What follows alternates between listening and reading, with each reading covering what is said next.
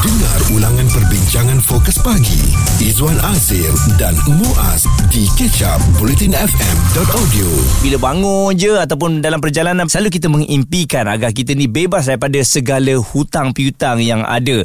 Tapi oleh kerana dalam keadaan sekarang ni semua benda kita kena berhutang terutamanya rumah ataupun kereta dan kadang-kadang terpaksa ambil personal loan ya aa, demi perniagaan anda ataupun demi melansaikan hutang-hutang yang ada sebelum ini.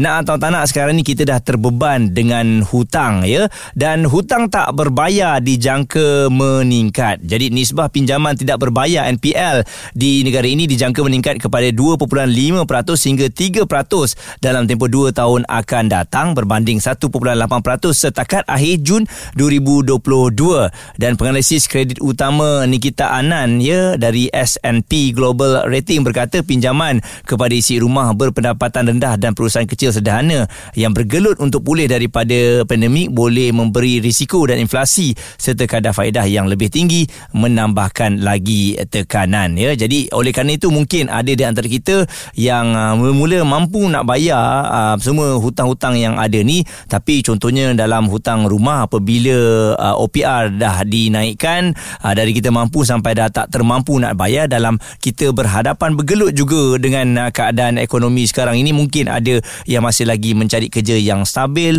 menyebabkan hutang kita ni tak berbayar. Dan oleh kerana itulah kita dapat lihat juga ianya semakin meningkat. Tapi persoalannya bagaimana untuk kita nak uh, mengurangkan ataupun nak cuba untuk bayar hutang tersebut?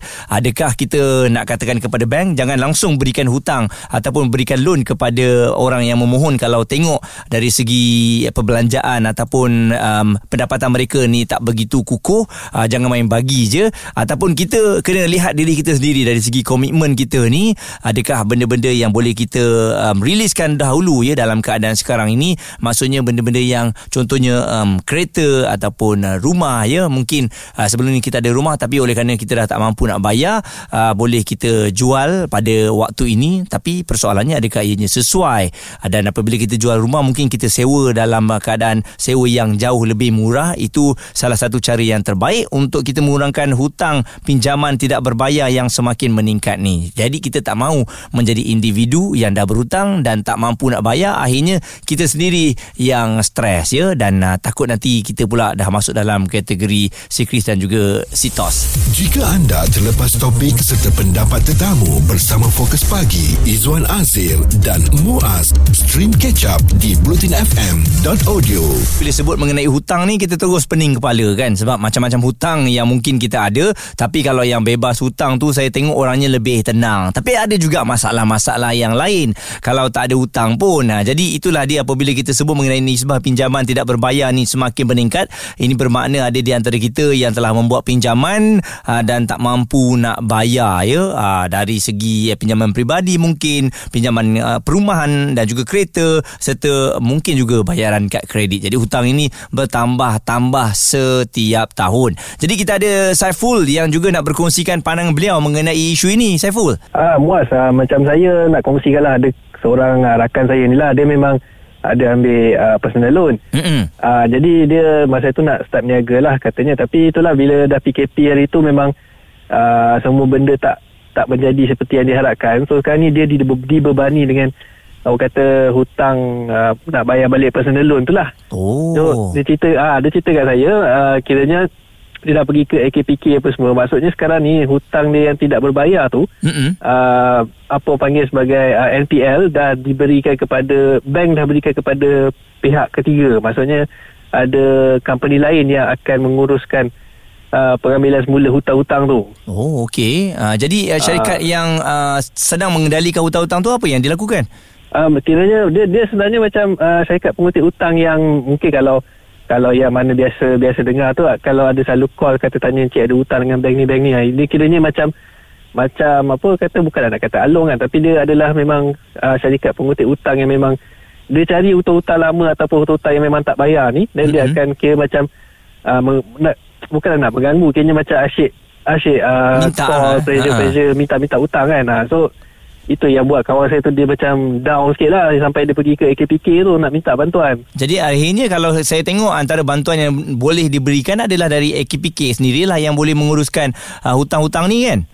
Ah, dia kiranya bila dia pergi ke KPK tu walaupun uh, yalah uh, hutang tu tak hutang kan memang kena Betul. bayar tapi dia dah berjaya untuk uh, menguruskan semula jumlah uh, pembayaran yang sepatutnya dibayar bulan-bulan tu lah maksudnya uh, contoh uh, sepat, macam dia sepatutnya bayar seribu sebulan Mm-mm. mungkin daripada dia, pergi ke KPK tu dia berjaya kurangkan kepada uh, 500 so, maksudnya dia boleh susun semula lah kewangan dia untuk bayar hutang tu tapi itulah bila bila cakap pasal uh, hutang tak berbayar tu itulah uh, situasi yang dialami oleh rakan saya lah memang dia masa masa tu memang pressure lah Mungkin kita dah tak ada pilihan waktu itu ya sehingga menyebabkan kita tak boleh nak bayar hutang. Bukan uh, kita mengambil hutang ni uh, tujuan utamanya tak nak bayar tapi ada kadang-kadang uh, keadaan yang tidak mengizinkan kita untuk membayar. Jadi apa agaknya solusi kita dan apa agaknya yang boleh uh, kita lakukan terutamanya hutang-hutang yang besar ni. Contohnya hutang rumah apabila OPR dah uh, dinaikkan uh, dan uh, kita mula ya nak bayar bulan-bulan tu dah rasa terbeban.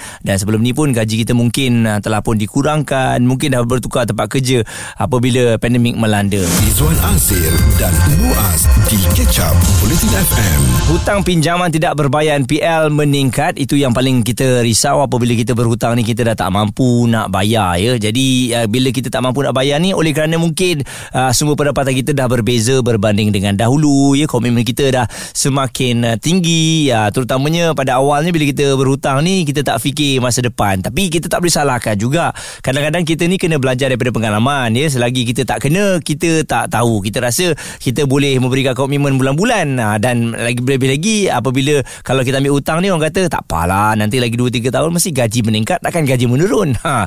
Jadi bila dah berlaku keadaan sebegini ha, pandemik yang belum pernah kita alami barulah kita sedar bahawa sebarang kemungkinan boleh berlaku dan lebih baik kita bersederhana saja dan kena tengok balik ya ha, hutang-hutang yang kita nak buat. Dan menjengah ke ruang komen Ali di Facebook katanya dah lah ekonomi turun barang mahal bank negara naikkan OPR confirm lah ramai tak mampu bayar. Manakala Charles Zoy pula katanya then stop kasih pinjam lah this thing should have been expected a long time ago. Dan kalau kita lihat ada bank yang memang memberikan lagi ah, pinjaman kepada mereka yang kalau uh, dilihat pada komitmen bulanan pun dah tak mampu tapi oleh kerana mungkin ada uh, penjamin dan sebagainya loan ini tetap diberikan kepada mereka. Walhal kita tahu pada masa akan datang berkemungkinan mereka tak mampu nak bayar dan menyebabkan hutang-hutang pinjaman tidak berbayar ni akan uh, terus meningkat. Ya dan kita juga harus uh, lihatlah ya ada beberapa hutang yang mungkin boleh kita ambil dan hutang yang kita kena elakkan. Dan difahamkan kalau tengok kepada beberapa tips ni hutang buruk contohnya hutang buruk ni hutang yang tidak mendatangkan hasil dan membuatkan hidup kita ni lebih merana atau lebih dikenali sebagai hutang lapuk ya. Jadi penggunaan uh, barang elektronik telefon pintar gadget pakaian berjenama kosmetik dan pelbagai barang lain juga menyumbang kepada perbelanjaan tidak praktikal. Ditambah pula dengan perkara seperti spa uh, pembedahan kosmetik dan barang kecantikan yang lain punca kebanyakan individu melakukan pinjaman peribadi dan juga memohon kad kredit. Ah ini juga uh, boleh kita masukkan dalam hutang lapuk ataupun hutang buruk yang mana kalau kita menggunakan kad kredit tu sehingga maksimum sudahnya kita tak mampu nak bayar. Kad kredit ni bukannya tak baik dia boleh menyelamatkan kita tapi kadang-kadang boleh juga mendatangkan kemudaratan kepada kita. Okey jadi kita kena tengok balik hutang-hutang yang ada ni dan uh, kita harapkan uh, kalau anda ada sebarang masalah jangan lari daripada uh, masalah tersebut. Hutang ini boleh diselesaikan boleh dirunding dan AKPK juga sentiasa menyediakan perkhidmatan secara percuma untuk membantu anda menyelesaikan hutang anda. Bukannya bayarkan untuk anda tapi menyusun balik bagaimana anda nak bayar dan juga menyelesaikan hutang-hutang tersebut. Okey Stream Catch Up Bulletin FM bersama Fokus Pagi Izwan Azir dan Muaz di bulletinfm.audio.